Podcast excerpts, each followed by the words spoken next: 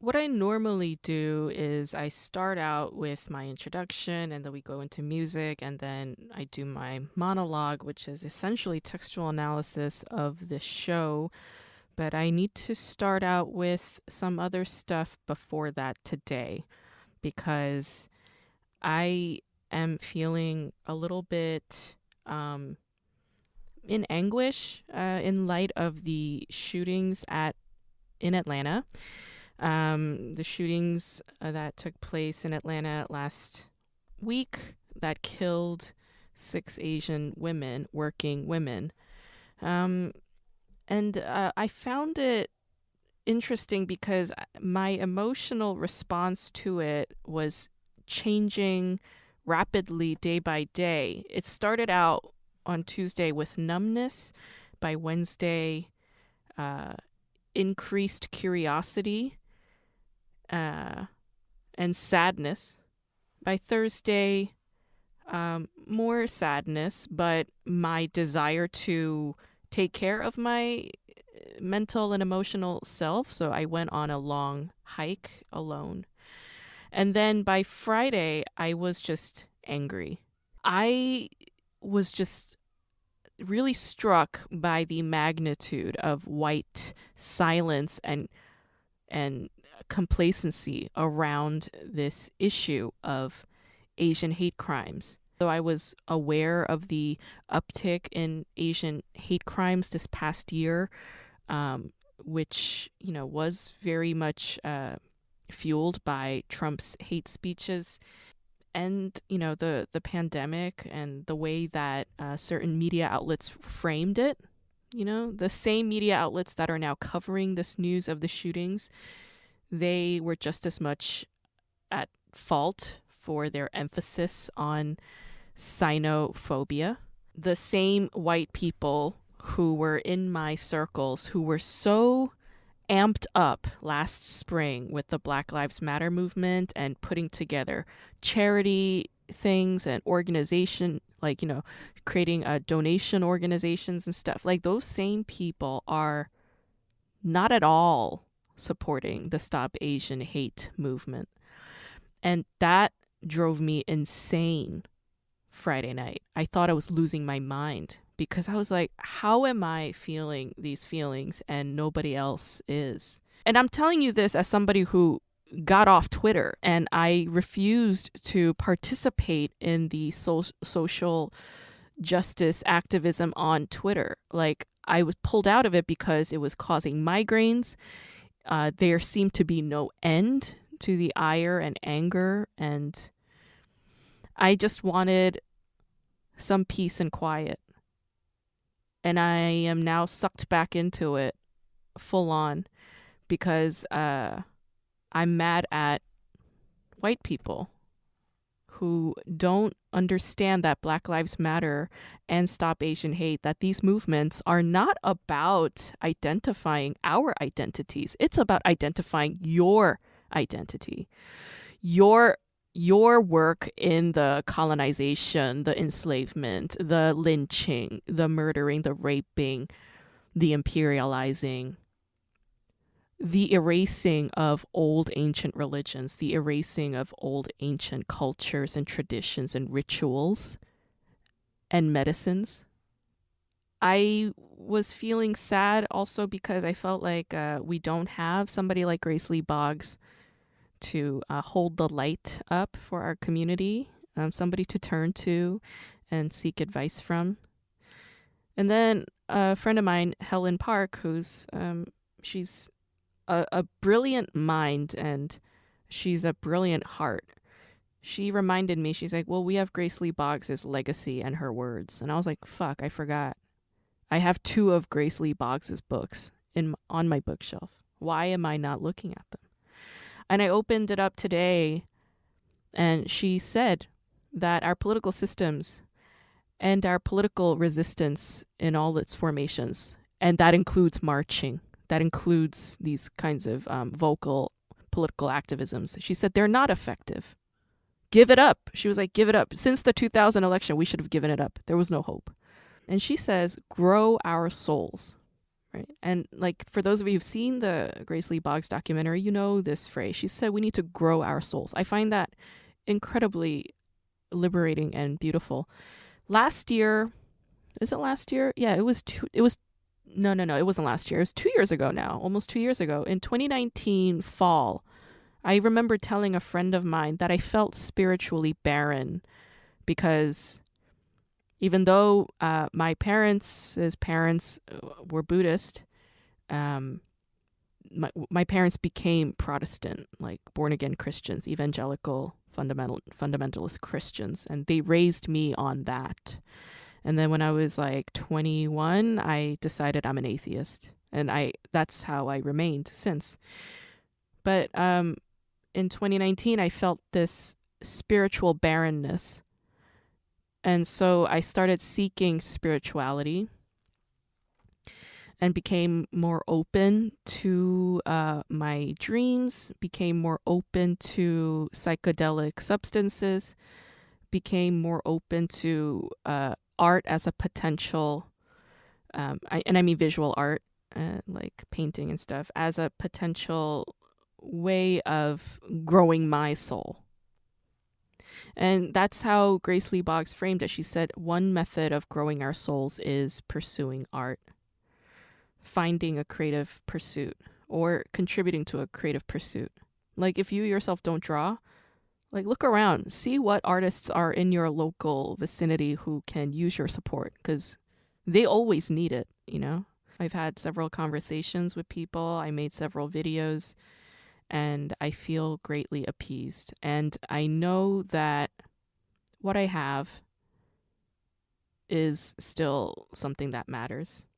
Part of the reason why I do this podcast is also uh, it's it's connected to what Grace Lee Boggs said in terms of political activism. She said that political activism can also just be a conversation. I find that extremely um, yeah helpful and heartwarming. Like having these kinds of deep conversations, listening to one another, giving attention to another person fully, wholly, you know, and remaining open to the things that they say, remaining open and interested in their experiences and beliefs and values. That is really healing, you know? That can be a form of political activism, an impactful one because I'm not here to like change your mind about anything. I'm just interested in expanding my own. And I want to hear what you have to say. That's really it. Enjoy the show. Welcome to K Drama School. I'm your host, Grace Jung, and class is now in session.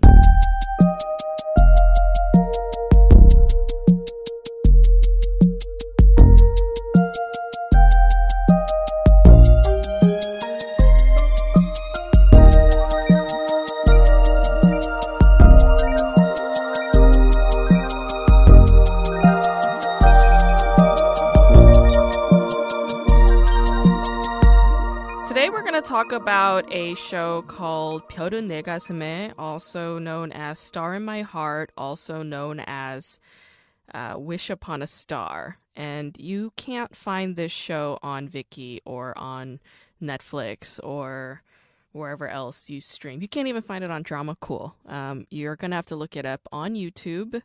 Uh, look up Wish Upon a Star, um, and you will find this. It is a classic Korean drama that came out in 1997 on MBC. It was uh, written by Kim Ki-ho. Because it was written by a man, the female characters are somewhat shallow. Not too problematically so. The drama, like the melodrama, is written more for the male characters, more so than the female characters, I would say. It's got some huge stars like Choi Jin-sil, oh my goodness, huge star. Uh, An Jae-wook, oh my gosh. Like this this show kind of put him on the map as this Hallyu actor and Hallyu singer. Especially, he became especially popular in China after this show. Cha In-pyo was also huge, right? He's he plays like this middle management. No, he's more like like an executive. He has like this executive role on this show. Choi Jin-sil has like she plays two roles actually. She plays Cha In-pyo's ex-girlfriend. She has long hair she she wears contact like color contacts and she wears really thick makeup and she's like a photographer like a fashion photographer and she plays like the, the doppelganger to Choi Jin-sil's main role who is An Jae-uk's love interest. And she is of course an orphan she is, of course, very talented, but upright and moral and all this shit. Choi Jin-sil is an important Korean drama actress to talk about. She's been an actress for many years, like since 1990. She's been in films, she's been in television dramas. I saw her in this very long Korean drama called Pukpung의 Kejal, which came out in 1993. And she played alongside alongside Kim Hye, but Choi Jin-sil was really great in that. And I just like when when she committed suicide in 2008, I just found it extremely tragic. She had two young children at the time. She had an ex husband. They had a really awful, contentious relationship um, involving money and cheating, and there was a lot of scandal associated with her and some domestic abuse, apparently. So there's a lot of sadness around Choi Jin-sil's career and personal life. And, you know, a lot of TV producers didn't want to work with her as a result of her scandals. In 2005, she came back to the small screen in a role for My Rosy Life, and that she won a huge award for because her her performance was phenomenal in it. And I just remember watching like a variety show years ago and she was like crying. I think it might have been Kang Dong's like Murupaktusa, um, the golden fishery thing that he used to do. I remember her just crying and just saying like she loves acting so much and that you know not being able to act because of her because she was marred by scandal was like such a heartbreak for her and so to see her um, return to TV through these soap operas, I thought was um, a positive thing. But then unfortunately, she uh, ended up dying in 2008. And so, um, yeah, it's somewhat tragic.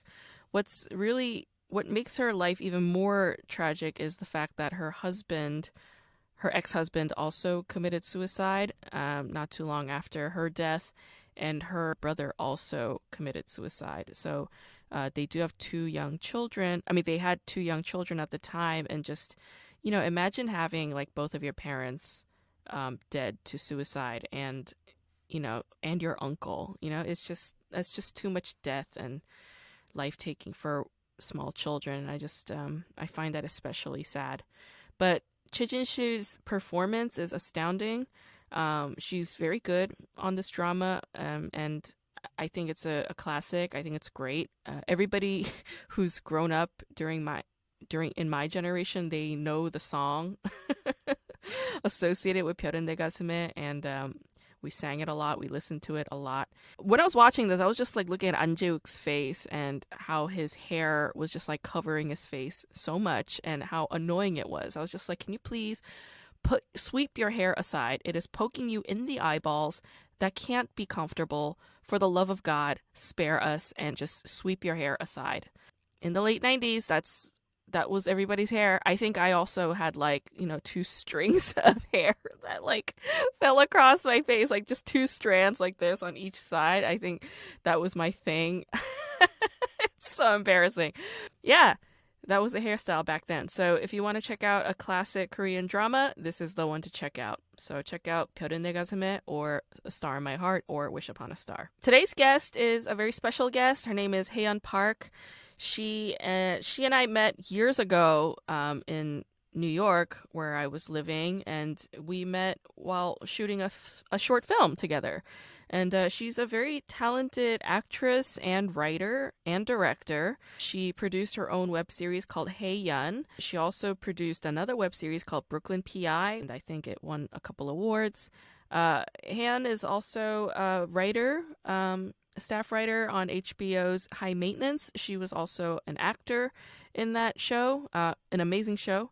And um, she is about to embark on a, another journey for herself, uh, for her life, for her creativity. And so I'm excited to talk to her about this stuff. And, you know, Han is also special in that, you know, she grew up watching a lot of Korean dramas in Korea you know? And so um and, and we talk about how some of the influences are very visible on her own on her own projects. So i'm very excited to talk to han. So let's get into it with han park. How long how long have you been in la now? Oh this will be my sixth year wow and i, I think i know the answer to this do you miss new york yeah. or elements of it of okay. course i do absolutely yeah. all the time I've only recently just started to like miss it a little bit less. I used to think about it all the time though. I still think about it all the time, yeah? But yeah, I guess it both can be true. You can miss New York but still love living in LA. Yeah. I think that was the issue. I didn't love living here. You know, I really didn't. Mm. It took me a long time to acclimate and actually like it out here. Weren't you going to move out here? I was out there for like three months, three four months, uh-huh. and I was there for a job, so I really liked it. Like I had some friends, there yeah. was a place to go. Yeah. Um. So I well, here's here's something. Um, I'm a little scared of. I'm gonna move back to Korea this summer. What? Move back for not permanently. Oh, okay. Well, well, number one, my parents need my help taking care of my dad. Like okay. his health yeah, so I'm gonna live with them in Busan for a little bit, and yeah. I don't know. Just this last year, I've been feeling like I genuinely kind of want to spend time with my family. Yeah. So do that, but I'm definitely gonna. I'm gonna try to like find a room to rent in Seoul and just kind of see what's out there in Seoul mm-hmm. too. Yeah. Because last time I was living in Seoul, I was just getting drunk and vomiting on the street. yeah, that's yep. That's the 20s that you spend in Seoul. Like I know. You don't I want to revisit those, revisit those uh, vomit-laden streets, and see what inspiration is out there when you're sober. exactly. When it's daylight, right? It's not not like 7 a.m. daylight when you like crossed into the daylight from the night before, yeah. but like yeah, a healthy, proper daylight. Yes. Yep. Definitely. and you, you went to Sogang, right? That's when you were living in Seoul. Yeah, good memory. Uh, yeah, I went to that school. Um, I saw you um, talking about the Sky mm-hmm. Oh, Sky uh, Castle. Oh Sky Castle. What year was that on? I I don't think I like watched the whole thing. Came out in uh, late 2018, fall 2018. Oh, okay, okay. Yeah. See, so with my um, relationship to K dramas have have been you know, a huge fan of it when I was an actual child, like mm-hmm. in the 90s. Mm-hmm. Yeah. I watched them like even in the early 2000s, but since I've been in New York, I haven't like watched all like the the recent big ones. Mhm. Mhm. Because yeah, cuz you don't go and rent them out on VHS tapes anymore and it's not live broadcasting on your TV anymore. It's I like know. where do you even find it? You know, that was the question in the early 2000s, well, I guess. That's true, and now it's just everywhere. Everywhere. You turn to any, yeah, isn't that in, in, exciting and interesting? Mm-hmm. Um, but mm-hmm. the last K drama that I really was emotionally invested in was Coffee Prince. Oh yeah, classic. Yeah, classic, classic. classic. I how would you what, how what would you say about this? Me and my friend Suan think that it's probably one of the most queer narratives in K drama, mm. even though technically yeah. it's not queer. Mm-hmm. It is a very queer narrative, and I would say for up until recently, it probably was. But um, there's a show that you must see. It's called Search WWW. It came out last year. I see. Im Soo-jung is in it, um, and a couple other women. But um, it's a very lesbian drama without it's like and I say this in the last episode, but it's not even a subtext. It's like very prominently a theme. It's very lesbian. Um, even the like the WWW, even Aww. though it stands for like World Wide Web and like there's this all this coding, it's like actually woman, woman, woman. So it's like this lesbian thruple tr- love triangle situation between these three women, and the men even though it's got they force in this heteronormative narrative by giving the women like male um, partners it's like they're very much like on the on the margins and like this really the obsession and the tension is all about the three women I see. And, Are they all yeah. coders? They're well, they're actually executives working at like a search engine company, similar to like Naver and Daum. You know, gotcha, uh, gotcha. They play fictionalized versions of that, and Naver. Um, was the first corporate Korean company to hire a woman as a CEO. So I did not know that. I think that also has something to do with the inspiration behind this, and it's got like it's very intense matriarchal energy as well. Um, and in 2020, uh, a lot of Korean dramas have been inserting queer characters in them. Itaewon. Itaewon's a big one. one? Mm-hmm. Dinner Mate is another. Uh, Record of Youth is another.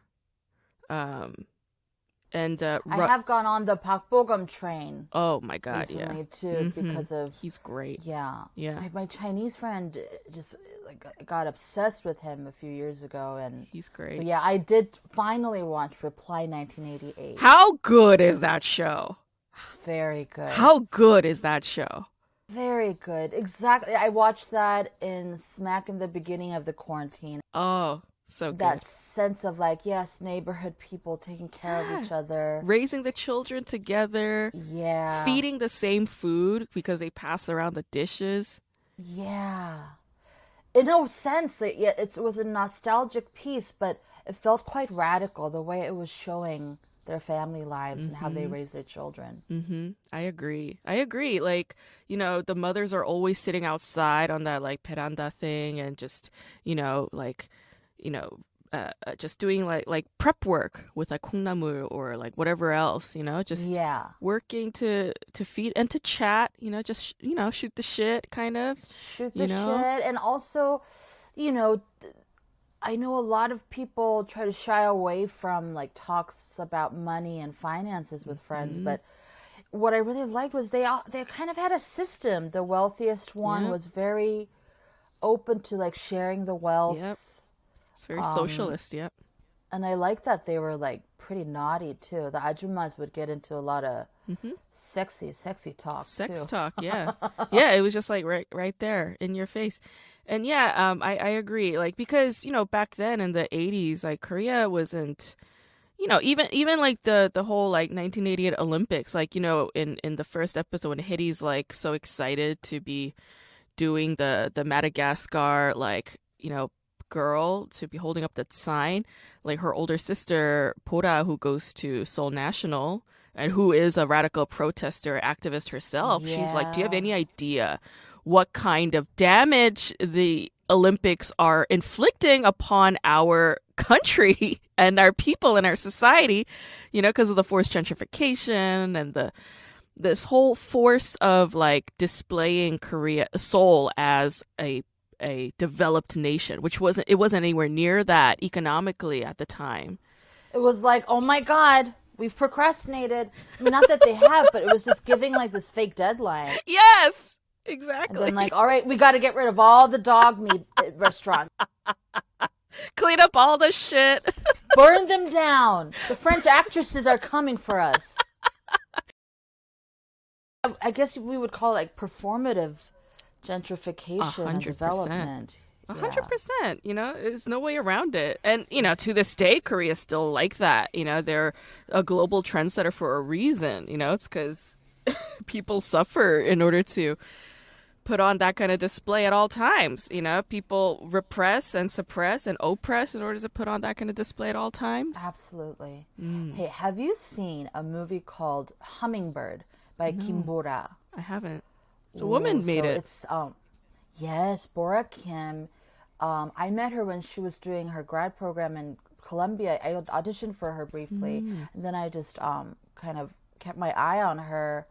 But yeah, that was her first feature film. It nice. actually won a lot of awards. I think you would love it. Okay. I, it was. It really gave me a lot of hope in a sense that wow, yeah. yes, there are femme filmmakers in Korea doing their thing. Mm-hmm um, so she's yeah, Korean American or she's Korean, like fob she's Korean? Korean. She okay. like grew up in Korea and came Got it. came here for grad, grad school. school. Okay. Um, but yeah, Hummingbird. Mm, okay, and it has distribution. I believe so. Okay. It had a run in Korea. Like their whole festival run was, I think, 2019. Mm, okay, so it should be out there. Yeah. All right, I'll look it up. Yeah. Thanks. Cool, cool. Because it's set in the 90s. Very oh, much. Oh, sweet. Time. Oh, I love that. That I love. Yeah. Yeah. Yes. You you moved out of uh, Korea in the 90s, didn't you? I so my journey's a little interesting because I was going to elementary school and middle school in the 90s and then like 98 oh. to 2001 our, our, family was in maryland wow In maryland yeah. good god yeah and then back to korea for rest of high school and college. Wow. Yeah. Yeah. yeah. You bounced back so, and I, forth a lot. Yeah. Yeah, but I've been away from Seoul from like 2006 mm. until now. Only visits. Mm-hmm. And now my family, my whole family's in Busan, so I don't even really stop by Seoul these days when I visit. Right. That's interesting that they they relocated to Busan, or were you? Is your Koyang Busan?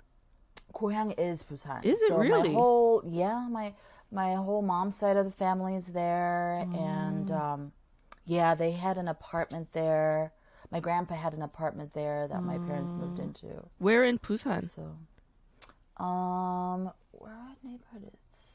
They first lived in Haeundae and now they live in um. Okay. Bumporo. Mm. Yeah, like in one of those. Oh, close to Gwangalli. Okay. Like close to the beach. Yeah. yeah.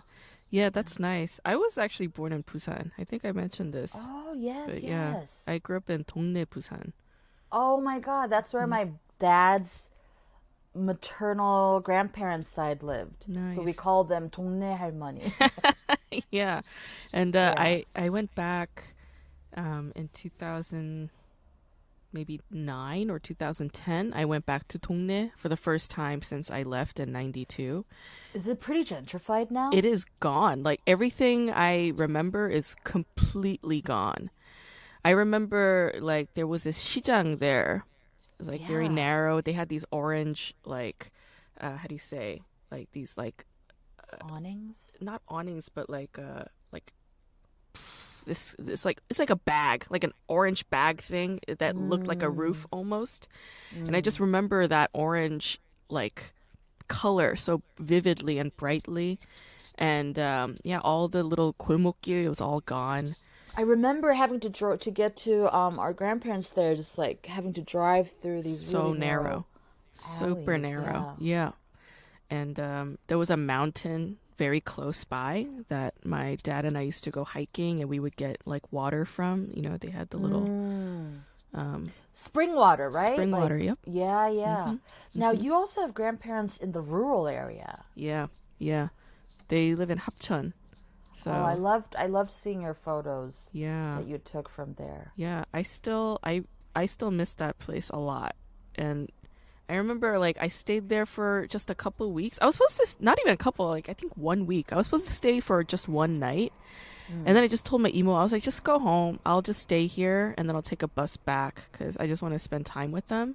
Mm. And like, I was just cooking meals for them that's all I did and just clean, mm. just general housekeeping. But it would take up a yeah. whole day just cooking for the elderly and making sure that they get their food on time when they expect it to be there. Yeah. It's so important yeah. for seniors to have like routine like that, just like it's important yeah. for children to have that routine. And yet And also important for senior cats. and, and animals. Now. yeah. Dogs, cats, they all need routine. And yet in my life, I have zero routine and regularity. It's like my past and future and the critters around me all have routine, and yet I don't. It was a, a big wake up call for me. Mm-hmm. Yeah. When was the last time you visited them? Or last time you were even in Korea? Yeah, I was there in 2018 to 2019, just like from fall to winter, just one nice. season. And that's when I was watching Sky yeah. Castle live on JTBC on Friday. It was like, oh my god, that show was so fucking intense. But yeah, I love that um these cable channels and even web series. Mm-hmm. A lot of like radical content happening in in Korea. Yes. In terms of yeah. The, there's a, a researcher, I think she's at UT Austin. Uh, she's Korean.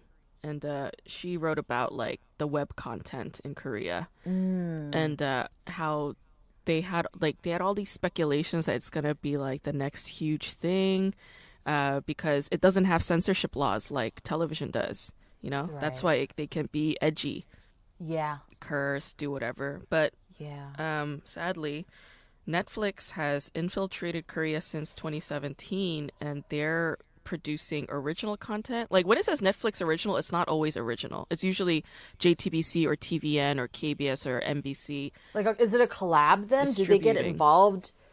Just in the distribution, um, I, they just stuff? buy out the acquis. They just acquire the rights, the streaming rights for it, but they they acquire it exclusively, and that's what gives it the original label. But then, original Netflix produced Korean TV shows, there's only two. There's Kingdom, that zombie show. Right. And then the show called Extracurricular. Okay, I saw both of them. Dude, how stressful were they? Kingdom, I like really loved and I watched with a bunch of friends mm-hmm. on FaceTime yes. and but yeah, extracurricular was extremely extra. So stressful. Stressful. It so was stressful. like okay. Okay, yeah, I usually binge stuff, but I could not binge that one. I agree. I had to really like, you know, taper. I had to be like, okay, like I all right, this is enough for now. Yeah. Yeah, super yeah. stressful. And you know who the the writer's mother is? No. Is the writer of Moreshige. so it's a two generation two TV generation, writer. Yeah, wow. and extracurricular is written by a man, which is Wait a minute. I thought extracurricular so the writer of extracurricular is a man, is a man and then his, his mother, mother wrote the writer of More. Sandglass. Wow. Yeah, and for the listeners, like the writer who wrote Sandglass, I forget her last name, but her first name is China. I think it's Yijina or something. Yes, yes, yeah. that sounds very. And yeah. she she's like huge, huge. Like she's like a huge showrunner in Korea. Mm. Yeah. Wow. I'm curious if writers like Kim Soo-hyun and No Hee-kyung are going mm-hmm. are getting knocked on their doors for um from Netflix too. I'm not sure. I think th- what's happening is they're being like their content is being acquired for exclusive rights by Netflix. I know yeah. I know that yeah. Um yeah, so that's what's happening. I don't know gotcha. if like but I mean I have a lot of issues with that because Netflix will not buy out all the music rights. So if you did you watch um uh Pai on Netflix? Or on On Demand Korea or something else, Viki? I watched on a, on Viki. On Viki, okay. Yeah. So Cocoa is the distributor for the Viki and Netflix version of Reply 1988, and I noticed that they removed a lot of the original music cues and some of the sound effects. They removed entire scenes because uh-huh. they didn't get music rights clearance. I see. And it's like the whole Reply series depends so much on music, you know? Yeah. Music to so. trigger that nostalgic past and that memory. And it's like Now, I have a question about mm. that show. The whenever they would cut to like commercials playing is why if the, why why have it if everything's going to be blurred out? Um yeah, with the you mean like when the when the camera turns to like the television set and they blurred out the commercials yeah, and the movies. so many of them were. That also out. has to do with the clearance. So they did not do their due diligence and get the clearance for the music. You mean they, when they were even shooting the when in the, in the original production? In the original production, all of it is there. It's there. Okay. So like I watched that on On Demand Korea. And on demand Korea, they just take whatever was broadcast in Korea and they extract it and they just put it into the streaming with okay. no with no subtitles oftentimes. So like since you know you know you and I are fluent in Korean, you could just use on demand Korea yeah. to watch it, and you'll see the original version without all this the blurring and the censoring, and gotcha. the the erasure of the music and erasure of the content. Like the Reply 1994. Have you seen Reply 1994? No, I'm probably gonna watch the 1997 one next. Oh yeah, Though I mean both of them are great. They're great, uh-huh. but yeah, Reply 97 came out first, and then it was 94, and then it was 88, and you'll see like the quality of it kind of, you know, there's a big difference in terms of the quality mm. of production value and quality because of the at the time cable was still relatively new. When 97 came out they didn't really believe in this project. They didn't really believe in the writer and director. That's right. By 88 the editing is like so sophisticated and like yeah. bigger Very actors and all that shit. But um yeah I, just watch the original version on on demand korea i would say because i didn't know about this pl- this platform on demand korea. Yeah my mom watches a lot of her shows on on demand korea because gotcha. they air it in korea and then 24 hours after that airing period it's available on on demand korea but Is the, it subscription based it's subscription based yes but you could watch it for free with ads I see. um but like I, I welcome ads. I like to yeah. have moments where I can go pee. yeah, get, get a, a, bite snack. to eat. yeah. yeah.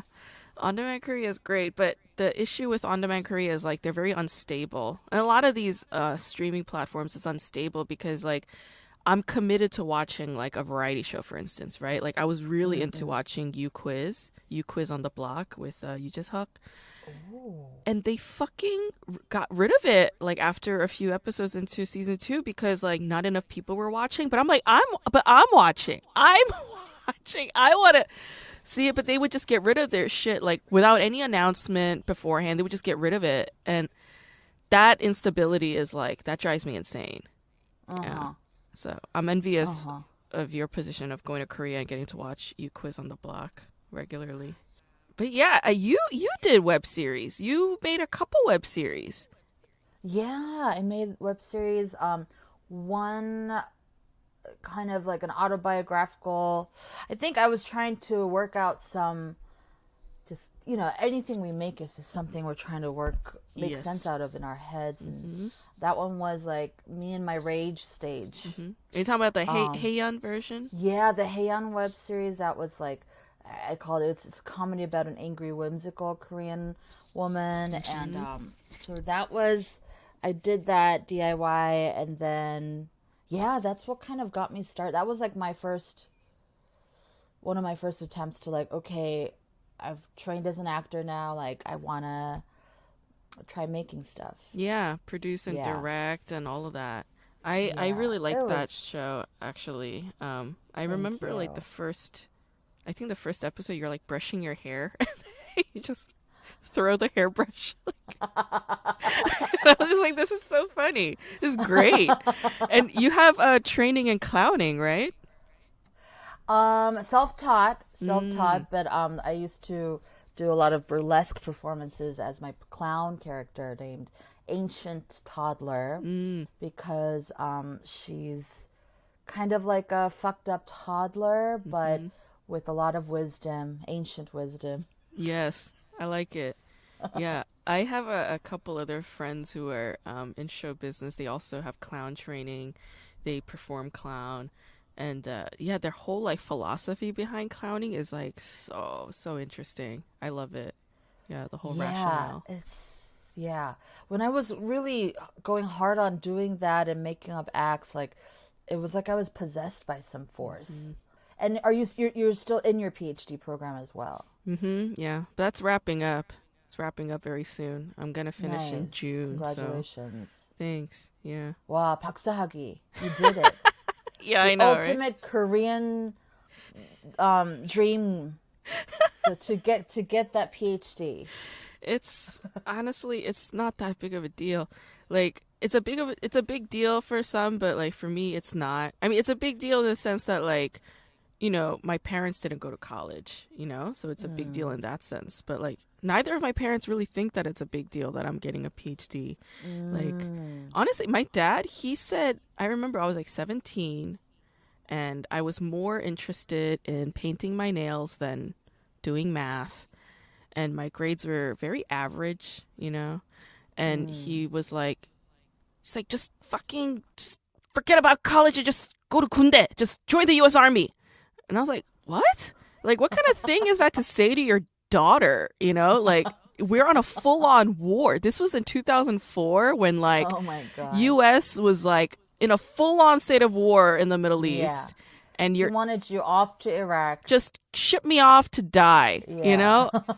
He's like, you're better off dead than going to college and wasting my money. And I'm just like, you know, like, Wearabaji said the same thing to Amma, you know, like, because my mom didn't go to college um, she didn't. She barely finished high school even. Like she was sent off to work at a factory.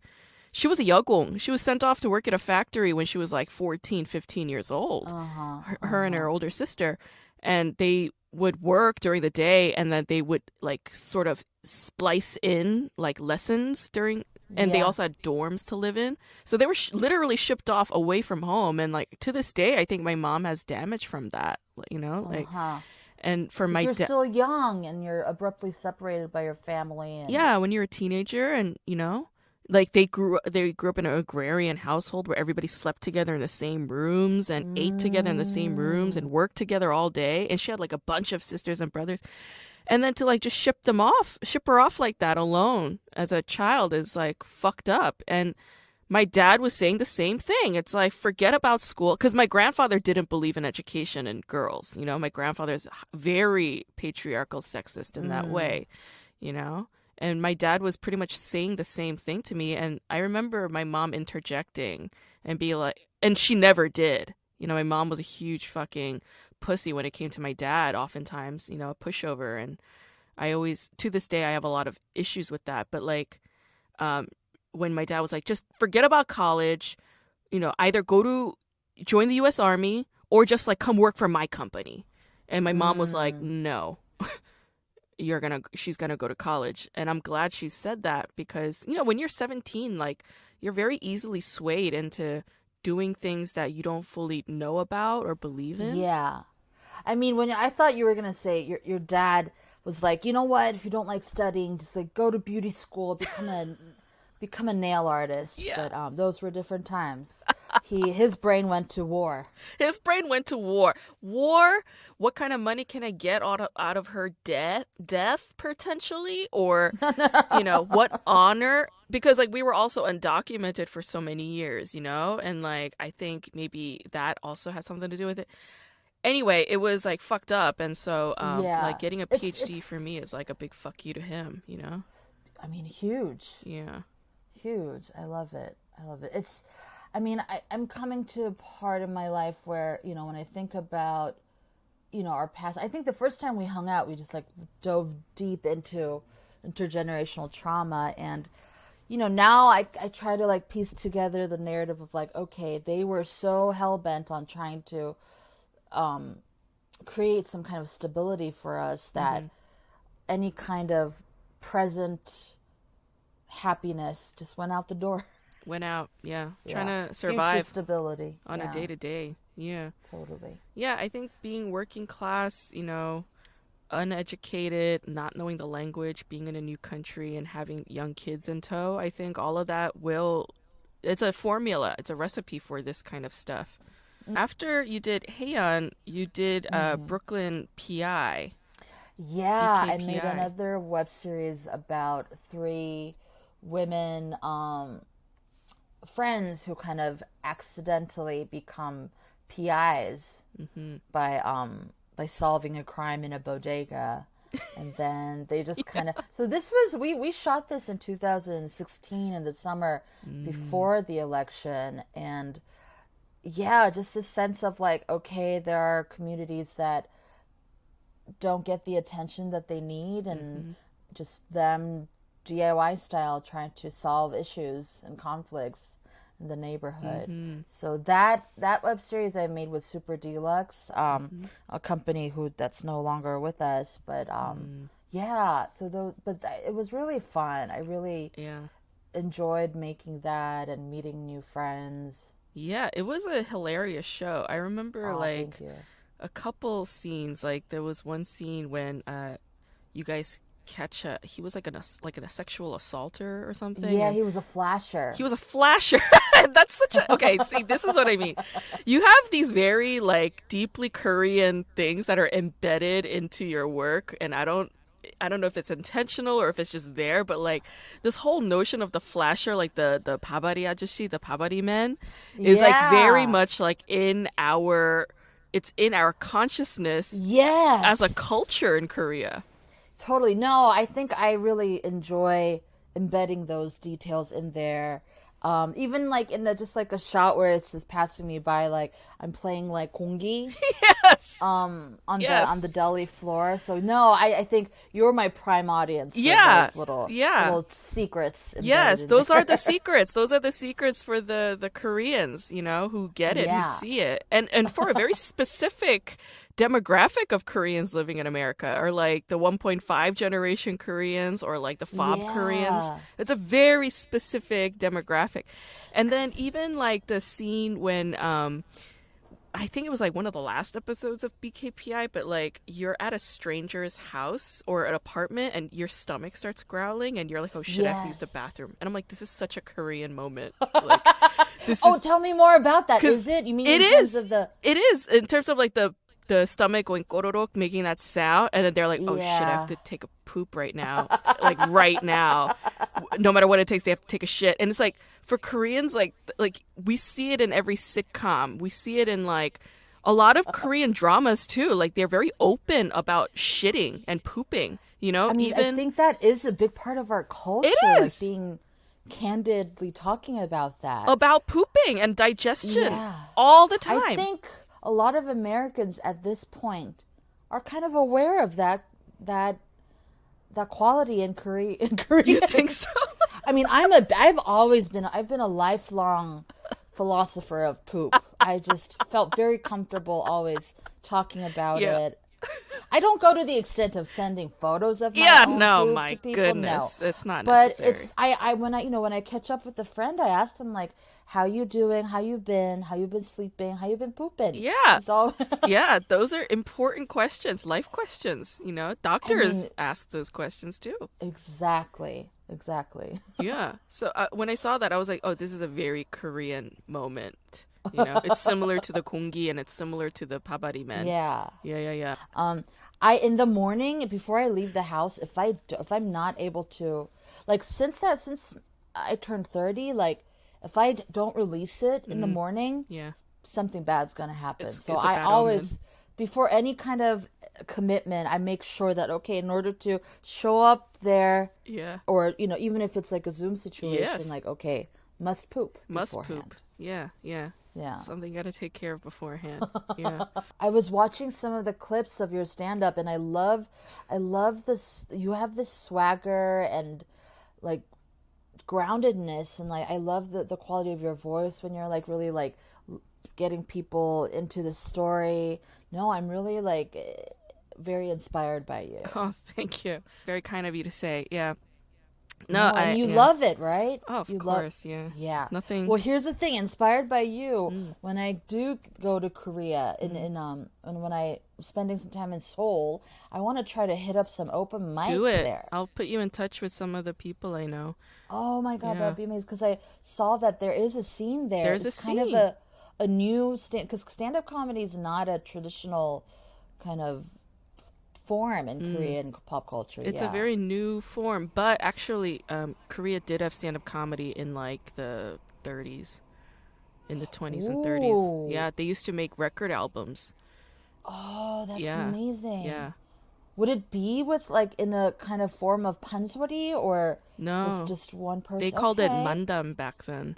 Mandam. Mandam. And um, you know, later on, like in the 50s and 60s, it transformed into more of like a two person act or three person act. And that's why today on variety shows, you have a huge panel of people up there together as a group. There's an ensemble cast and all that shit. But like yeah. before that, it was just one guy with a mic on stage, cracking people up, doing jokes, Amazing. punchline, yeah. punchline, punchline. And, um, you know, like even when even during the Korean War, you know, and then when like like when the U.S. soldier before the Korean War, when the U.S. soldiers arrived mm. and they were occupying Korea in the nineteen, like after 1945, after Korea's liberation from Japan, like yeah. when the U.S. soldiers just reoccupied all those spaces, yeah. there was a, a mandam performer who was just like making fun of uh, uh, American soldiers, and then he got canceled wow. by the government. Like the government made him illegal, made his record sales illegal, and then he became like a like a 월북 person. He just left South Korea, went to the north. I'll look, yeah, I'll look it up.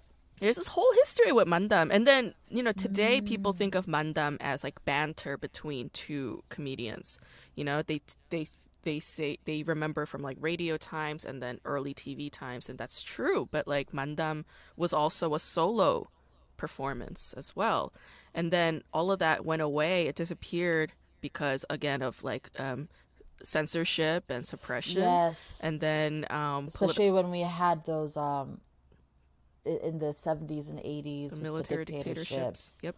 Yeah. Yeah, and uh, but political entertainment was always kind of there. It was always kind of there, um, and then you know it, they try to implement it into variety shows, but then like you know that also started to suffer from censorship, and now variety TV you hardly have any political talk whatsoever. But yeah. then um, podcasts and radios started to do their own thing with political banter. So yeah, um, it's always there. I mean, some form of stand-up act is always kind of there. Uh, it's just uh, this concept of going to a comedy club, listening to one person on stage with a mic, just doing joke after joke, punchline after punchline. That's relatively novel to contemporary Korean society. But yeah, um, yeah a lot of and like, I like that mm, it's a lot of like Korean Americans who like expats who not not expats Korean Americans who come back and like do their acts in English and in Korean. Yeah. Yeah, yeah, very few people do that. I've I've done it in both languages. Danny Cho, he's actually an LA comic, and he moved yeah, out to Korea a few years ago. And I saw like a um like a little docu documentary on him. Yeah, yeah. Danny Choi, that's right. Danny Cho. C-H-O. Yeah, yeah, yeah, yeah. He was he's from East LA. He born and raised in East LA, like Boyle Heights area, I think. Oh yes. Yeah, and uh, um, I remember watching his video clips when I was like in college, and. I was just watching mm. YouTube clips. And then like shortly Aww. after I met him, like he moved to fucking Korea, and um, I think he like signed up with an agent out there, and he did a couple of variety nice. shows, and like they were trying to redress him like into this like fobby looking fat boy prince. It was like so bizarre and hilarious. But um, yeah, there was a comedy club in Korea in Gangnam for a, a, like less than a year. They were hemorrhaging money. They they completely shut down. But the guy who opened that club, um, he's a I think he lived in the Uni- United States for a little while. So he has this understanding and concept of what a comedy club is, and I think he had this vision for it, but unfortunately opened it up in Gangnam, which is very expensive. And yeah, that's a hard sell. It is, you know, like Itaewon, yeah. I get, all right. Yeah, but yeah. Gangnam, Wh- why? You know, like. I mean, but also even in Gangnam, if something gets popular, I know I, I think Koreans like really like get on top of yeah. it too. So it just has to. But it needs but to I... be elegant and it needs to be expensive and sophisticated. But like comedy club scene isn't elegant and expensive no. and sophisticated. It might be expensive. I think it loses it loses its essence if it become if the venue is too fancy. Yeah, like it's that. a, it's a base form of art, performance art. It's base. It's for the people. It's not about dressing up and going out somewhere, you know. But right. that's the scene in Gangnam. So there were a lot of contradictions going on. But w- the upside to that was I got to see a lot of Korean stand up comics um, doing their act, and quite a few. How were they? Yeah. Quite a few used to be variety show, like sketch comics. You know, like the people who like started out. Like to folks Yeah, yeah, 개그 콘서트, or yeah, yeah, yeah, yeah. A couple of them were 개그 콘서트 alums. I see. Yeah. And they're doing like either like punchline, one-liner jokes, or kind of are there were there people doing long form kind of storytelling style? Most comedy? of them were doing long form storytelling com- comedy. That's the thing. Actually, if you ever sign up for On Demand Korea, you can check out this thing called Stand Up, which is on. it's like it's like a Korean version of like HBO, like stand up special, where mm-hmm. all these um variety, like sketch and variety show comedians who've been doing it forever, like Park Na-rae, like Park Mi-sun, these people, yeah. they do stand quote unquote stand up, but it's really just them talking. And um, they don't have set up punchline, set up punchline like it should, you know? Like in in the States and in the UK where stand up comedy has a longer history, they know that like laughs per minute, right? That's what we're striving for. As many laughs per minute as you can. So set up punchline, set up punchline, or punchline tag, tag, tag, tag, tag. Like that's how you want to get right. into it. But they're they're sketch comics, you know. They had writers for them, or they also helped conceive of the sketch together. And it's not stand up comedy. It's different. So mm-hmm. um, sometimes watching it can be a little frustrating. In fact, Park Na-rae, she has a stand up comedy special on Netflix. I Park Na-rae is yeah. kind of like she's not skinny, thin. She's, she's short, a little right, right, rounded. Yes, yeah. yes. I yeah. I watched her in some kind of other reality show and I was very charmed by those. She's great in. She's great at like on the spot, on the cuff riff improvising like in re- in real time. She's great at that. But when she did her stand- Netflix stand up special, this bitch was reading off fucking monitors. Like you could see her no. reading off of monitors on the stage, and I'm just like, dude, come on.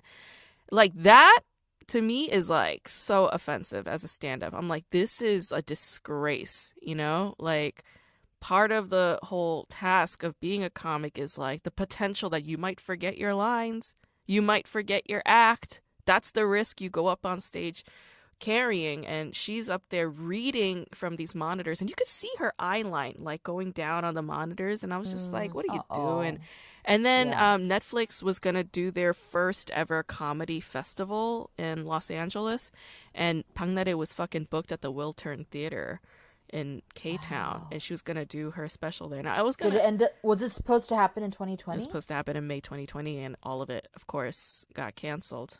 Oh my god! Would you ever heckle like? No, never. 그만 좀 읽지. it's a whole culture that's um that's not fully transferred over to South Korea at the time, but uh, there's definitely a scene.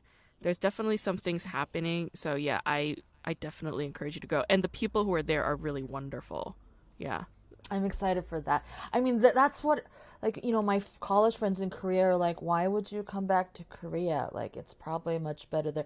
And I'm like, I just want to go see and meet some people. Why does everything have to be so, like, oriented towards, like, a career goal? I agree. Let me be, God damn it. And, and this whole, like, journey back to Korea is also part of your lived experience and your creative experience that could potentially it's a big become... homecoming. Yeah. It's a big homecoming. It's another yeah. it's another pilot or it's another movie or it's another web series as far as I'm concerned, you know. And you're going to be in a wonderful city, Busan, you know. Busan is great. And so I've been trying to connect with um folks in Korea on Instagram. Like I found this artist who has actually Seoul School of Burlesque there's a school, burlesque school in Seoul. Yeah. Um, because I I love um. Yeah. I know a bunch of like erotic performers who are in Asia. Yeah. And then some um plus size modeling nice. has started happening. So yeah. I'm trying to do that. And Get I don't know. I think art and this type of like stand up comedy in particular. Mm-hmm. I wonder if that's a place where Korean diasporic communion can happen. It can. It can. Yeah. And yeah. yeah, just there's definitely an expat community there. I know Busan definitely has a stand up thing, like an expat stand up Really? Scene. Yeah. When you say sorry, expat, what does that mean exactly? It means like um like any American or Scottish We're, or Irish or I see, I see. British who person live there now. Who now lives in Korea. Yeah. Oh, that's right. Okay, so that means I could actually that's I'm that's new information for me. So in Busan, I could even hit up some huge mics. scene. Yeah. Well, I mean, okay. I think it's just one. I think it's called uh It's called the hole. It's called the hole. yeah, and it was at a bar in I think in Haeundae. Yeah. So nice. um, it's easy to find. Yeah, I did okay. a I did a show there with uh, some of the. There were there were some um, Korean women who speak English very fluently. Uh huh. Because they lived in the U.S. for college or high school or something, or yeah. or in Australia or whatever.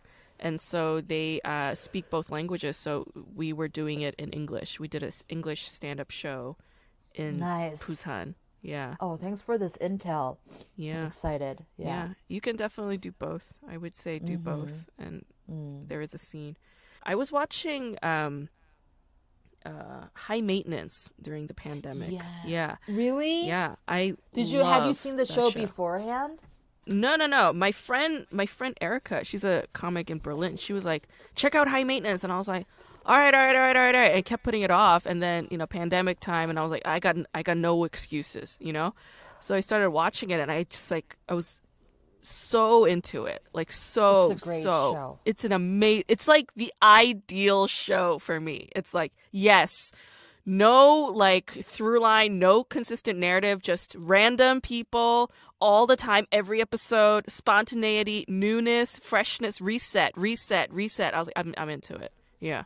Nice. Yeah, they're all like separate shorts. Yes. Have you seen their what like when their episodes when they were just making it on their own? The web series that originated. I didn't. Yeah. I didn't. Oh my god, those, some of those are even like yes, of course HBO budget cool, but like Yeah. some of those are like even more brilliant. Okay, actually, I'll check I out. was watching that show when I was trying to make my web series Haeyeon, and Ah. like, oh my god, look at these guys! I even like tried to like make my website kind of copying off of their website. Nice. And then you get to you get to you know perform for them and write for them. Yes, so I for for their season three, I was in their writers' room briefly, um, in their brainstorming stage, and then I ended up playing a role in one of the Yes. episodes. You were in a So couple that was- episodes I saw. Yes, I was. I first yes, I first was um worked with them as an actor. I got I, I auditioned for it, and then yeah, it was a really cool experience. And I was already such a fan of the show, So good. and I became a stoner kind of around the time I started working for that show. Ah, yeah, So for sense. me, it's almost has a little bit of like a spiritual hunch to it, like Yeah. Brooklyn. Yeah. Yeah. Are you somebody who enjoys the the greens? I well, I'm in LA and uh, you know, it's like Oh, that was my favorite part. Those land of the free, man. right? land of the free. But I don't really I don't really um take advantage of it that much. I started cuz I don't like to smoke. I don't like to inhale smoke cuz I quit cigarettes a bunch of years ago and I don't really like to smoke. So Mazel tov. I started um doing edibles like around 3 years ago because I had uh, really bad insomnia. And then Oh. uh yeah, and but like I don't really like to um uh do weed that much because it makes me It's not for you. well, it just kills my motivation too much. Yeah. Ah, I also see. get migraines, so for migraines it's amazing. But then the whole day is gone. Like I'll just be stoned and I'm just like interesting. gonna be out. I'm not gonna be working at all. But then the recovery from that, like the day after I was stone stoning, or a couple days after, or a week, I'm still like my motivation is still gone. So it's very dangerous for me to um, get into too heavily. Yeah. For me, I started using it medicinally for my depression. So for me, I smoke it in order to kind of w- get up and be social. Mm, yeah. Um, hmm yeah, it's and I've tried like I, I've tried experimenting with writing. Like it's really great for like brainstorming stage, and when you actually have to do a lot of disciplined work, I go easier on it. But yeah, I am really I have this dream of really um being a part of advocating cannabis in Korea because I really think Grace, Yeah. I really think it can help Koreans. You know, Koreans used to be stoners. They used to they used to smoke hash. now are you talking to like early night like way back in the day? Way day back in the day, yeah, when it was still an Yeah. agrarian country, they smoked hash Yeah. all the time. what did they what did they call it do you know the word i mean like kanja like like my mom knows the, knows the word kanja And there's a word. well, i'll look it up I mean, the But- slang but, I for it mean, is dal, but I think it's more for weed. yes Yeah. my little box with my weed stuff in it it's, um, i wrote outside But yeah, like to smoke hash. But actually, uh, last year or something, I saw some news that um, Seoul is trying to make medicinal marijuana legal. I found a rapper named Big Stacks who is very much like doing the kind of um, work to re-educate people about weed, and he got people to sign petition and Yeah, stuff. Korea needs to remember its past. Remember Yes, your okay. past. Remember a more chill past before you guys were all killing yourselves because you drink too much booze. You were a weed Yeah. nation. I mean, booze is. I know it has its purposes, but I think a if killer. a lot of us could move away some yeah it's like korea the korean work system is designed to kill people off like you you have high, very demanding work hours, right? Like just only recently, Moon Jae-in reduced the work hours down to 50 a week, reduced it yeah. down to 50 a week, only recently, yeah. and um, like they have a fucking hishik duties, which is it requires a lot of drinking, a lot yeah. of forced interaction with people that you would rather just like not hang out with you know, yeah. like yichas hamchas hacha, you know, and yeah, and then you have to go to work the next day, you know, lack of sleep, too much alcohol, too much stress, too much work. I mean, functioning alcoholism is prevalent prevalent in Korea. in Korea. But then alcoholism isn't really considered that big of an issue in Korea. They don't really consider. I did a, a look disease. up. There are AA meetings that happen, but it's not. It's not in the mainstream. It's not in the mainstream, and I think culture, and media, and art is the way to introduce these things. But my friend, wait, we have our mutual friend Hyungsuk. Mm. So I have been roommates with him for. Mm-hmm years now. So he's mm-hmm. in Korea, but we I live in the apartment that he still is living in. Oh wow. Um but yeah, we have a. I mean, we go way back to our early twenties, yes. college years. Yes. But he said he told me that there is a shift happening in Korea that where drinking, at least in his kind of artist circles, like where it's not as forced, it's not as obligatory, and people respect sobriety a little more. Isn't that interesting that the artists are the ones who are the most woke when it comes to drinking? Yeah. And they this whole time they thought, oh, artists are the biggest boozers, and it's like yeah, well, not so much now. It's like we need to be able to do our art, make our art. And when we're not in a functional yeah. state, it's hard to do that.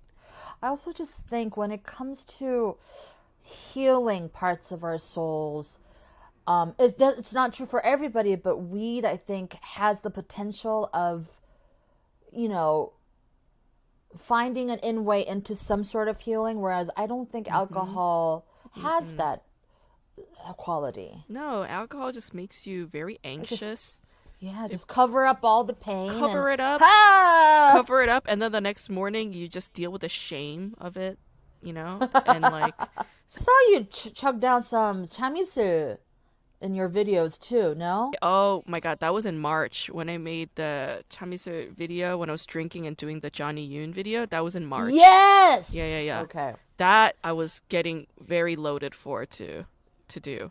Yeah. I still very much like miss the sensation of snapping my wrist like this after some samgyeopsal. Yeah.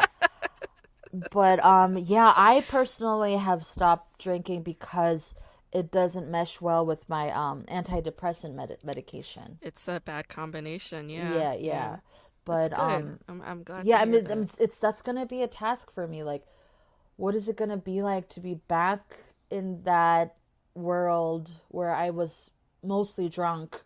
and you know, my friends are all huge drinkers too. I'm sure now that you know, they have kids and stuff, so they have they don't drink as much. But like, what is it gonna be like to revisit that space without that, without yeah. alcohol? I I'm excited for you to find out. Yeah, and like, yeah. what kind of people will you now encounter now that you're not boozing as much? You know? Yeah. Yeah. And also like this one another thing that kind of really sparks my heart is early this last year 2020 before yeah. the quarantine i was just going down like a youtube black hole yeah. no this was a bright hole actually um, and there were some documentary videos done on queer people in korea in their 60s and 70s mm-hmm. and most of them were like queer lesbians and yes some of them didn't want to be some of them wanted to stay anonymous so they would just like show footage of them talking mm, with their with their mm, hands and yeah. stuff but there was a group of them and this one woman i forgot her name but she is like late 60s like kind of yeah very much dressed like you know presenting um more masculine and like um, non-binary, yeah. and she had run a wine bar. She ha- ran a bar in, I think it was Itaewon. No. Where's that neighborhood? Famous kalguksu. Myeongdong, Myeongdong. Myeongdong. Uh... Myeongdong. So um, and then, but yeah, she's kind of this figure in that world, and I, I just kind of like burst into tears. Like, yeah. I never thought that I could see an older person, older queer person yeah. living in their body in Korea. And, you know, I learned these words, chimashi, pajishi. Oh, is that femme and masc? They would, yeah. Wow. Isn't that like they would, when they're talking, she was um all together they would talk about that stuff and like casually oh, right she was a chimashi I love she, that. yeah and like wait that's i know it's like binary but like it's it's a very cute expression it is for femme and masc It yeah. is. i love that oh yeah. i love that and th- actually I'll send you the yeah. video yeah i'll send you the video. please video. send it i love that i think years ago um it might have been 10 years ago there was this show called Daughters of Bilitis on KBS, and it was a drama oh. about a lesbian community. Yeah. Interesting. Very short oh. miniseries, like maybe six, seven episodes or something. I've been looking for it everywhere. I can't find it, but um, some shows we I just can't find. That's the that's the shitty thing is like yeah, there's a lot that you know, especially like for you and I because like during our adolescent years we watched these like old school Korean dramas and like especially during lockdown, like I just feel nostalgic for some kind of comfort in the past and I want to dig them up, you know? And a lot of them are hard to find. Like even Pyorin That's why I've been just yeah. That's why I just go on YouTube and there's like little. they have these like 옛날 drama like yeah, kind of like the what do you call it? Little cliff note version of yes. it. So so you I watched really... it? Did you watch it? The Pyorin on that? Yeah, yeah, yeah. What was it like so, revisiting that? can't believe this was that popular. it was because it was a huge thing. Huge. I remember. The ratings I were remember, huge. like in 중학교 1학년, like in seventh grade mm-hmm. in Korea, we went on a field trip, and all everybody wanted to do at 10 p.m. was come back from the fireplace and just watch the. It was the last episode. Yes. Um, I mean, I I watched it having a lot of feelings. Like, oh yeah. First of all, it's hard not to think about the tragic ending of Jin oh, the main actress. Rest in peace. Yeah, I mean, this is a, okay. Content warning: suicide. Um, yeah. When I was watching some of the clips, um, hanging out with my roommates mm. who are Americans, and you know, there was no subtitles, so they're just kind of like we were having fun, kind of like pretending. Mm what what they know what is what's mm-hmm. going on. And then i was like oh you know this person committed suicide. Mm-hmm. and then i and then i just kind of like carefully said oh and also her brother committed suicide. And then her and husband her ex-husband. committed ex-husband. And then my roommates were convinced i was doing a bit. Like no this is not a bit. It's, it's real. It's true. It's reality Imagine being the children of Choi Jin and that. I think about player. their kids, yeah. Uncle, mother, father, all of them. And their grandmother, I think, raised. I mean, they must be adults now. I'm. I was. I always think about. I hope there was somebody in their life that brought them to therapy. But um, yeah. So I thought a lot about that, and um, it was really nice to see. I forgot that Chun Do-yeon was in it. Dude, Chun Do-yeon, she was so young. Before, How like, cute are they with their young? Like they still have the baby fat on their face. It's so cute. Yeah, it was before she broke out as a huge like cinema as a star. Huge but, star, yeah. Yeah, but yeah, she was great, and I mean, um, Cha In-pyo is a big, big fan favorite. I really think he worked on his acting through the years, and he, of course, but of course. there was a lot of like you know, like oh, I loved the kind of like a lot of a lot of this. yeah, the turning and yeah, there was like the turning, and, dramatically turning and like making sure that your eyes don't meet the camera, like pretending to look at something in the distance that's much more important than the camera. like, yeah, yeah. Cha In-pyo has a movie on Netflix. I think it's called Finding Mr. Cha or something. It's Damn, like a, a, reality show. No, it's it's a really weird movie. It's a very because I haven't weird... seen. Have you seen Seoul Searching? I know he was in that movie. I I can't watch it just yet. I don't know. I have um. There's some. There's some. Issue. I don't know. There's something I need to gotcha. get over in order to watch it. It's like it's I like see. whenever like a Korean American makes something, like I need to prepare myself for either disappointment. It's usually disappointment. You know what I mean? So I haven't been able to muster enough courage yet to watch it. But um, yeah, um... I have.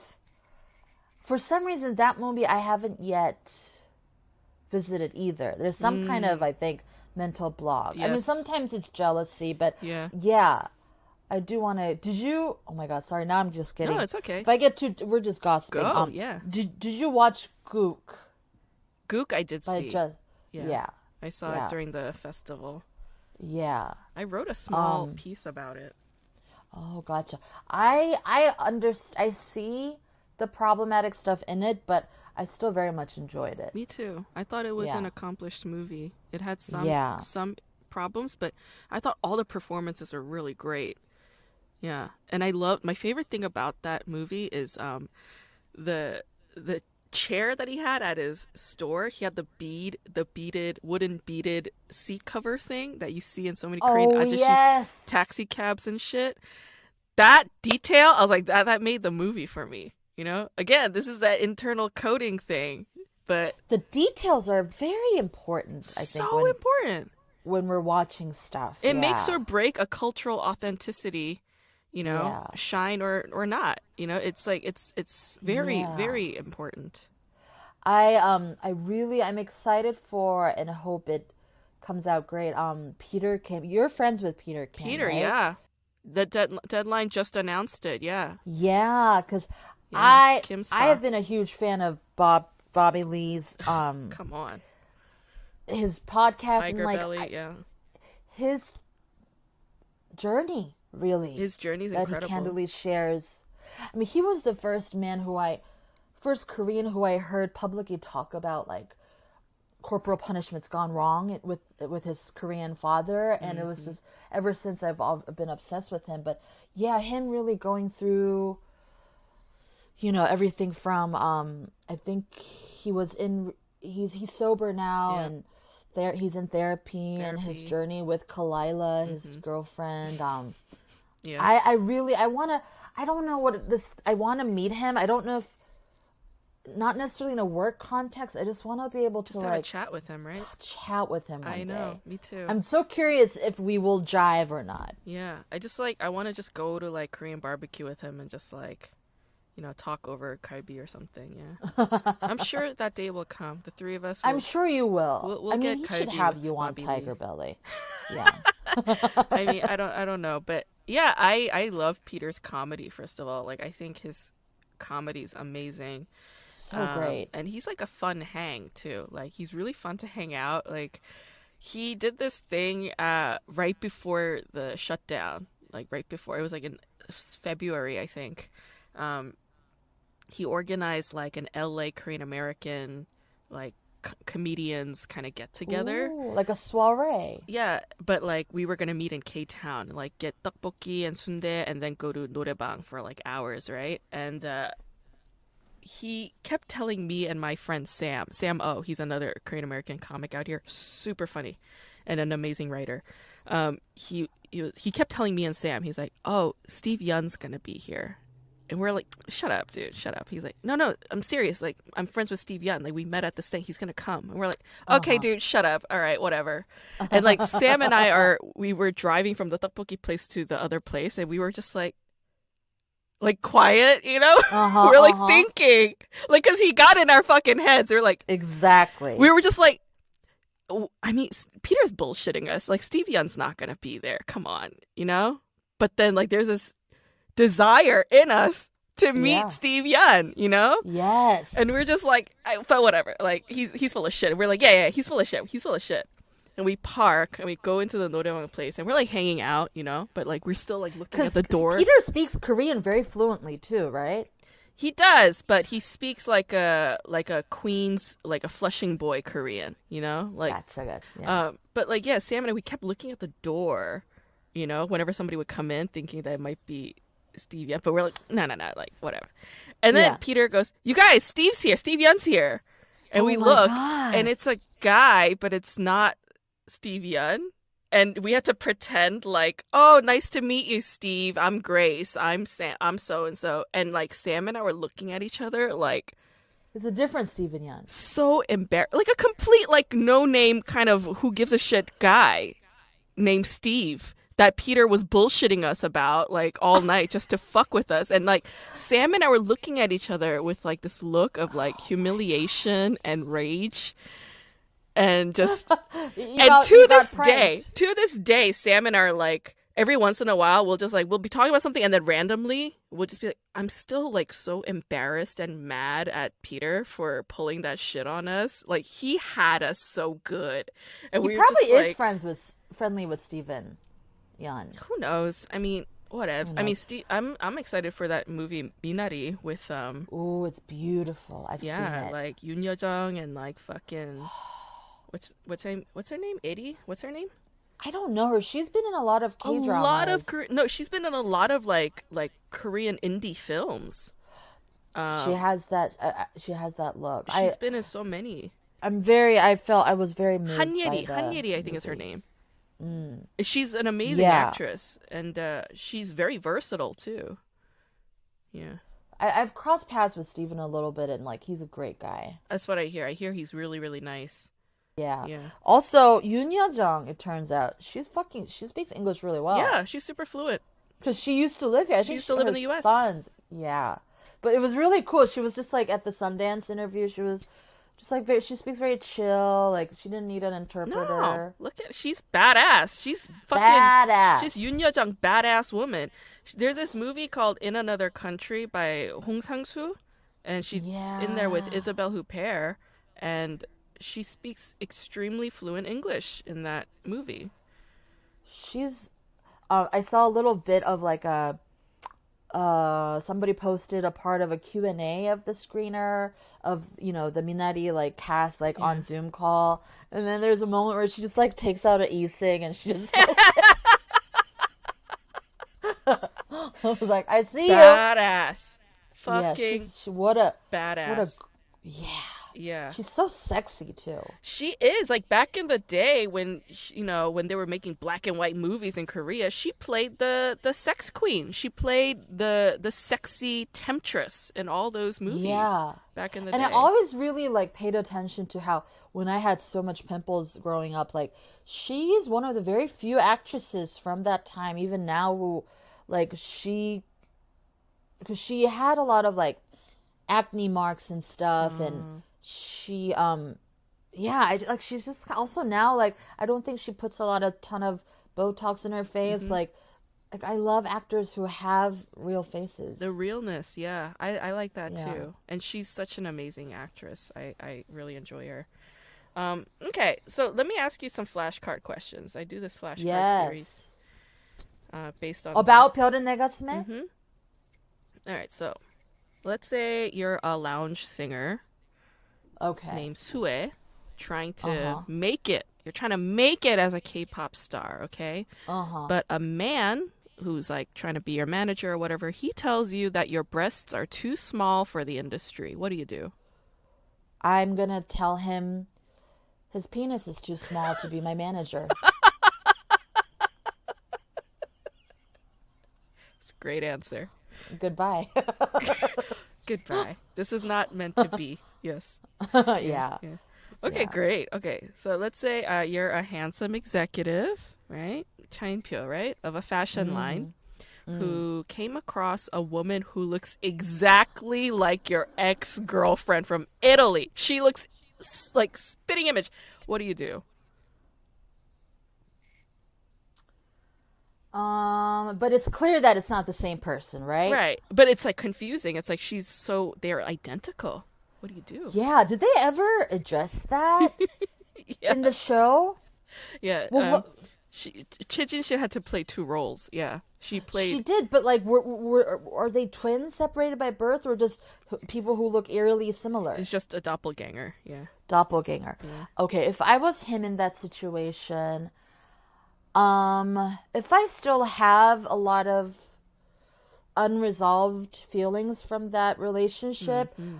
and if this new person who looks just like my ex is happens to be in my life, I would forge a somewhat, you know, friendship and be transparent about it. Like, hey, you look so much like my ex, mm. just to let you know. And yeah, kind of see. I don't think I would pursue a romantic relationship. If anything, I would fight against it because it's a little, it's a little creepy. I think it is. It is creepy. Yeah, yeah, yeah. But I would be friends with her, or I would be like, "Hey, can I um, read a letter to you that I wrote to my ex that I she disappeared, so I never, you know, sent it. But can I just read it out loud to you? You don't Jesus. have to do anything. Yeah.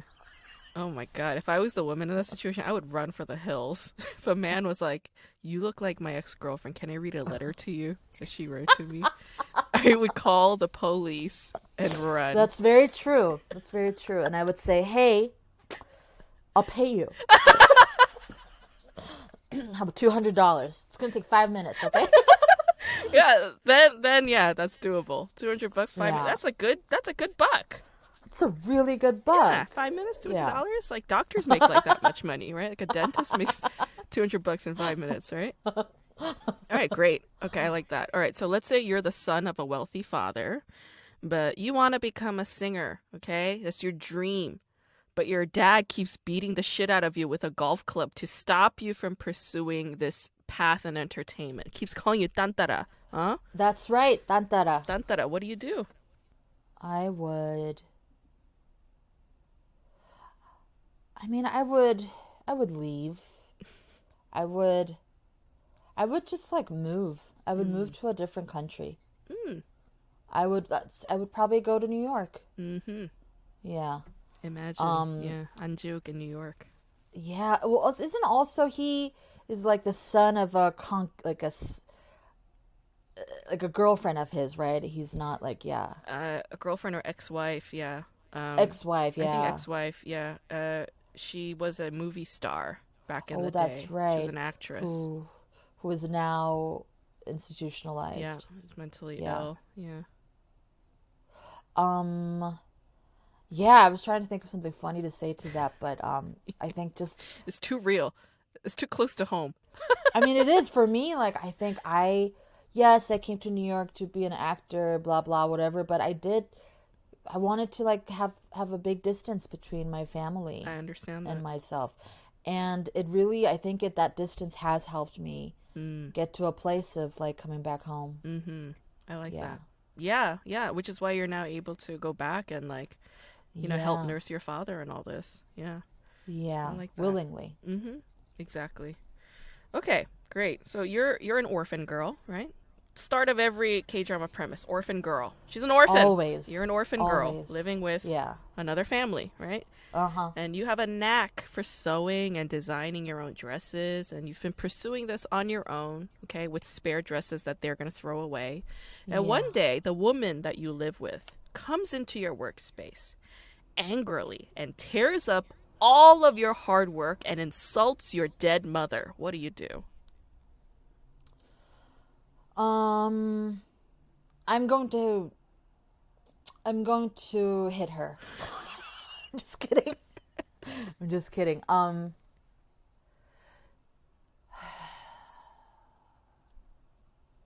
I don't know. I don't think the police would be helpful. Right what would I do? I'll I'll take a video of it for sure and blast it on social media. Yeah. But I will also make art out of that destruction. Oh. I will somehow patch all those ripped up fabrics mm. and make a quilt. Mm. And probably line it with some toxic chemicals mm-hmm. and send it to her. Yes. yes. This is your weighted blanket. It'll I'll make it into a weighted blanket. Yeah. Yes, I like this. That's a great. I love the I love the actress who plays the oh. The evil kind of. She's amazing lady. She yeah. she was also like kind of the sexy temptress woman back in the yes, day. Yes. Yeah. Very much so. And now she she's so versatile. She plays like like big big personality always, right? Like Yes. She know? plays a lot of like um ex big actress kind of like older diva. Yep, diva she's got that diva quality to her, you know, yeah. rich rich mama kind of thing. But I was watching All In recently, and she plays like a poor lady, but like like a suchi pajama, and she's oh. like really good at that too. She's amazing. In was with um Lee Byung-hun, Song Hye-kyo. Yes. Oh my god! Oh, that's an oldie too. Oldie, yeah, oldie. But that was also written by a man, and I was like, oh, okay, like I understand now why like I didn't really gravitate towards Song Hye-kyo's character as much. You know, it was more yeah. about like Lee Byung-hun and his brotherhood and yeah. all that shit. Yeah. Yeah. All right, great. I like I like but I think that's a beautiful answer to be like I'm going to make art out of the stuff that she tore up. yeah. That's what I like to do. Like the other day, yeah. I was making gnocchi, mm. and I saw my it was just a frozen gnocchi pack from Whole Foods, and I followed the instruction. It just all clumped up together. But also at the same time, it didn't cook, so it was still doughy. and I was like, you know what? I'm not gonna throw this away. Uh. And I put it in a Tupperware. Yeah, yeah.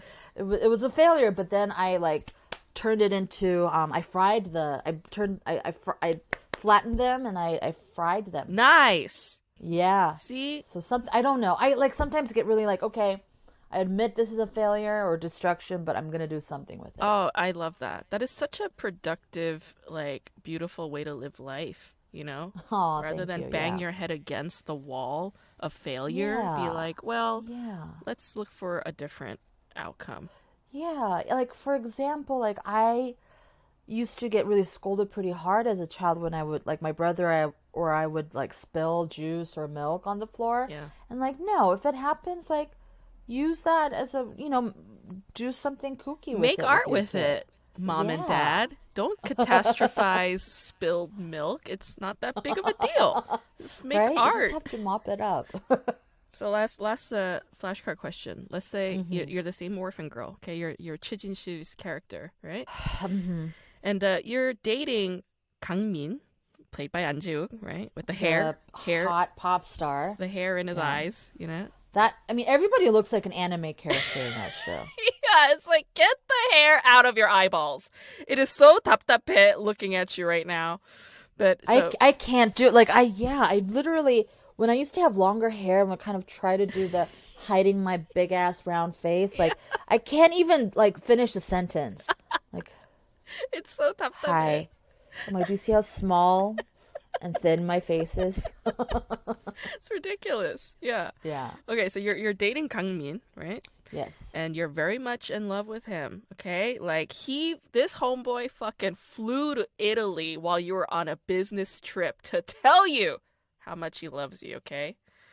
Um, but like his dad sent some money to you and told you to stop seeing him and to know your place. What do you do? That's a very common, common um, device in Korean dramas. Mm-hmm.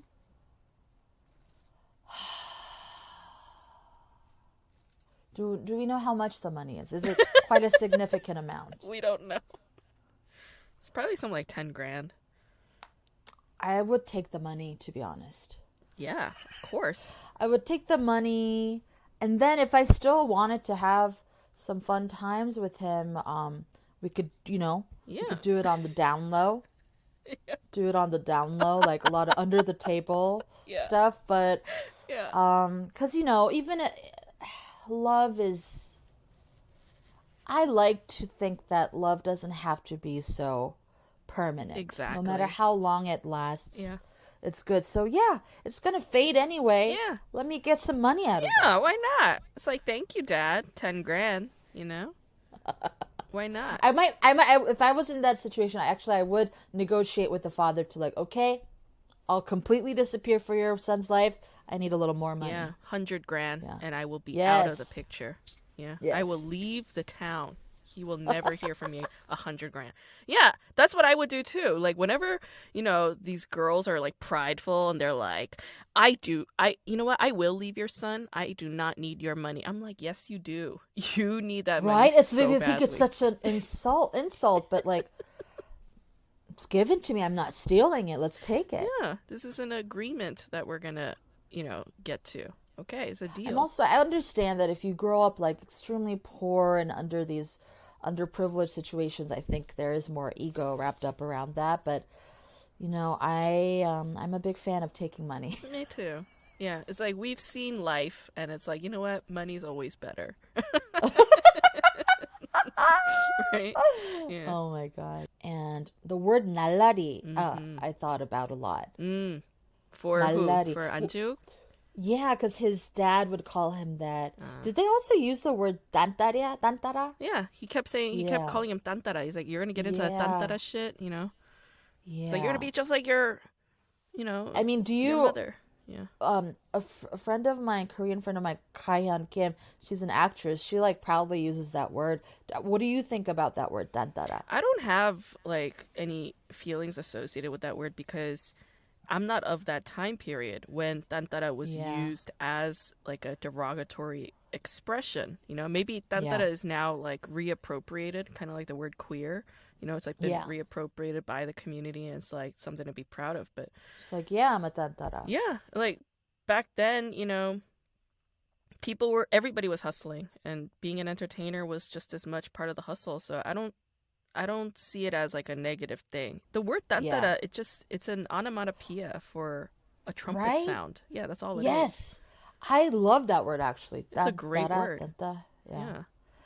Um, I feel like our language has the best onomatopoeias. Oh yeah, is that the word? Onom- yeah. O- onomatopoeia. Yeah, it's onomatopoeias. like it's like an emotive language. That's what a yeah. a linguist said. She was like, it's an emotive language, emotional language is what Korean is, and I was like, oh.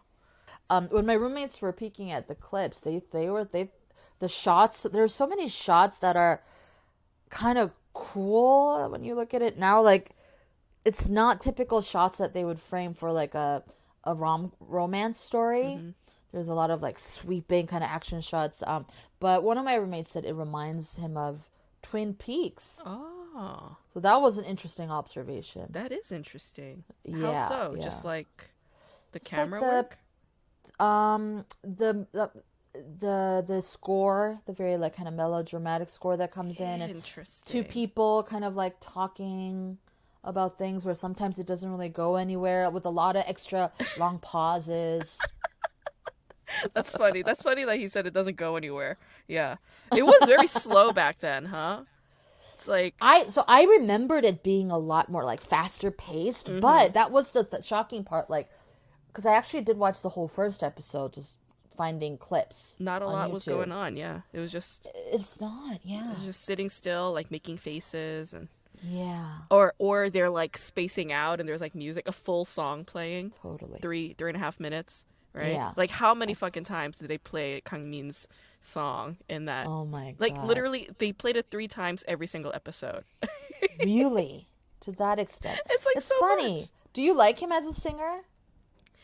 I mean, I like that song that he sings at the end of Pyeorin Negasume when he's like coming off the stage yeah. and walking towards her, right? It's like iconic yeah. that moment, right? And that song. Yeah. But um no, I'm not like a particular fan of Anju, honestly. Yeah.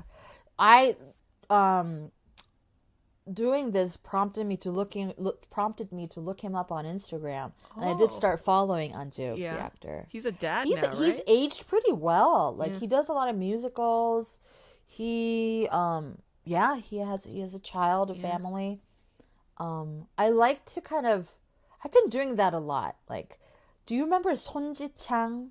No. He was an actor. Oh my god, you should check out this mini series called Nukim. Nukim, okay. Nukim. Okay. Um, I, my mom, I my mom wouldn't let me watch it back then. was that an I SBS? Like, KBS probably. But mm. it's hmm. like these three brothers who all have a crush on the same girl. Sonji Chang is one of the brothers, but um, yeah, he's an actor who he was in Majimak Sungbu. Oh, do you oh. know that basketball movie? I mean, yeah, basketball of course, show? of course, with um Jang Dong-gun. Yes, Shim Eun-ha. That was her first role. I still remember the opening title. Yeah, of course. course. Um, Iconic. So he was in that too. But yeah, now he doesn't really act as much, but he does like some business stuff. But it's kind of weird to f- see how how somebody ages and changes. Yeah, I was uh looking at Ryu a little bit because. You know, I mean, he he was like that church oppa looking guy. You know, whenever a church oppa I encountered looked a little bit like Ryu Siwon, I was like instantly in love with him. I'm like, oh my god, motherfucker. Wait, this is really funny because I li- there was literally a church oppa that looked like him. Always in, every church there was a Ryu Siwon looking oppa there. Oh God, and I was always in love with him. Whenever they had like fucking revivals and shit at another church, I'd be like getting fucking primed and proper. Wow. Gonna go and find me my Ryu Siwon looking oppa. Yes. is he still acting, Yushuan? He's not because this poor thing, he got caught up in some shitty ass scandal with his ex-wife. Like oh, she shit. accused him of abuse, of stalking, of being physically assaulting and all this and he quit uh acting for good in like damn like 2010 or something and uh, uh-huh. uh I think he's only okay. been singing in like Japan or whatever. Interesting. Yeah. Well, speaking of Korean celebrities who no longer um, are working. Do you know that director Kim Ki-duk passed away recently? I do. I was so shocked. I knew about how he got me too massively. Yeah. And yeah, he died of COVID in yep, December. Died of COVID.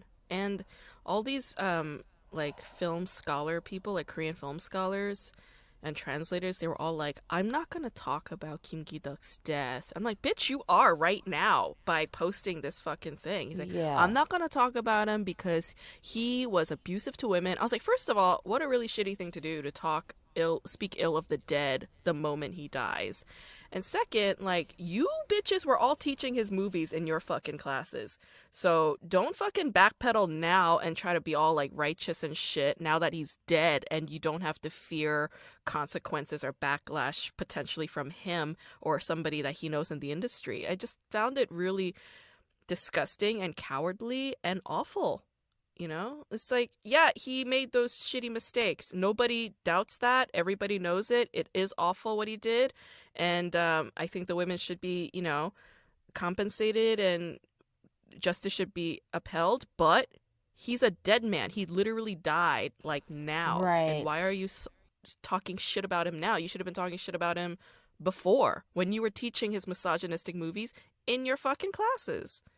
Yeah. I mean, I don't understand the point of like you can talk about his death and also talk reflect on how on on the Me Too movement and how it must be changed. This cowardly like oh we shouldn't even talk this anxious cowardly energy. Exactly. Like, oh yeah yeah. That I'm not into. That bothers me too. Um, this is something. I mean, you don't you don't have to answer this if you don't want to, but like I know like what a big fan of Louis C.K. you were, and I so was I. Yeah. But like, yeah. how did you um deal with that news?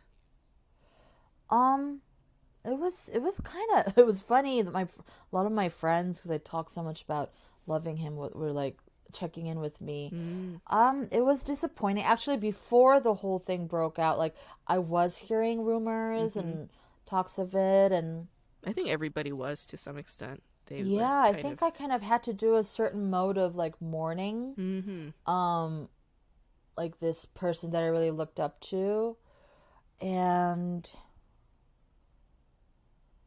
yeah, and I still kind of, I definitely sometimes still think of his jokes or yeah or things like that, and but to be honest, I also still do watch his content mm-hmm. when he um because he sends out emails right um yeah when it first broke out actually the you know how the email that people use when they're just sending out promotion mm-hmm. stuff it was like info at louisck.net or whatever mm-hmm. but i knew that he it wouldn't get to it but i just said oh i hope um oh in his com- new comedy special that he released it he talks about his his mother passed away mm-hmm. like shortly after his whole thing happened mm-hmm. so i i just kind of like said oh i'm sorry for your loss mm. yeah. yeah so um yeah it's it's sad to think about him but also i hope life goes on for him too and yeah and it is going on for him you know yeah because i often think about like what would i do if my brother or a a close cis het friend, cis het guy, gets me too in that situation. Exactly. Like, I'm not going. If anything, I'm not going to abandon my friend at that moment. Exactly. Like, if anything, that is the moment that my a friend needs me the exactly. most. Exactly. And that doesn't mean that I'm going to defend him. Yeah. I'm going to help him face his bullshit and heal yeah. and get better. A hundred percent. So, yeah, those are my thoughts on that. Okay, I appreciate yeah. that and i think yeah. it's important to um, understand like that full picture you know um, being a feminist you know being a woman and all of that it's like but there's still a bigger picture to all of this and i'm trying to i'm trying to find the answers to that too because like, it can't just yeah. end at a point of rage and canceling like that's mm-hmm. not progressive enough for me yeah. yeah it's so nice talking to you I know. We should um I'll hit you up after this in the next few days. Let's have another yeah. Kiki sesh. Oh, 100%. Yeah. 100%. Next week, we're going to talk about the hit show Kingdom, which is on Netflix. Uh, two seasons are already out. It is a zombie TV show set in the Joseon Dynasty. so it's a period piece with zombies. How fun, how out there. And I believe uh, Chun Ji-hyun will be in the third season of this show, which is very, very exciting. Huge Hallyu actress. And um, yeah, we'll be getting into that. So prepare yourselves by watching Kingdom. It's a really great show, so get into it. And as always, folks, if you have questions for me, please just email me. Send me an email, uh, kdramaschool at gmail.com. Visit our website at kdramaschool.com. Uh, follow me at kdramaschool on Instagram, Twitter, and TikTok. We upload a lot of content up there that you could check out. Yeah, if you can, just, you know, maybe subscribe on Apple and leave leave this podcast five stars. It wouldn't hurt. It's a nice thing to do. Why not? Please subscribe on YouTube. Just click subscribe. It's one button. You just click it. Just just one second. Click. That's it. That's all it that's all it takes. Please do that if you can. And I really appreciate all of your support. I appreciate you listening every week. I appreciate you. And I will Talk to you all next week.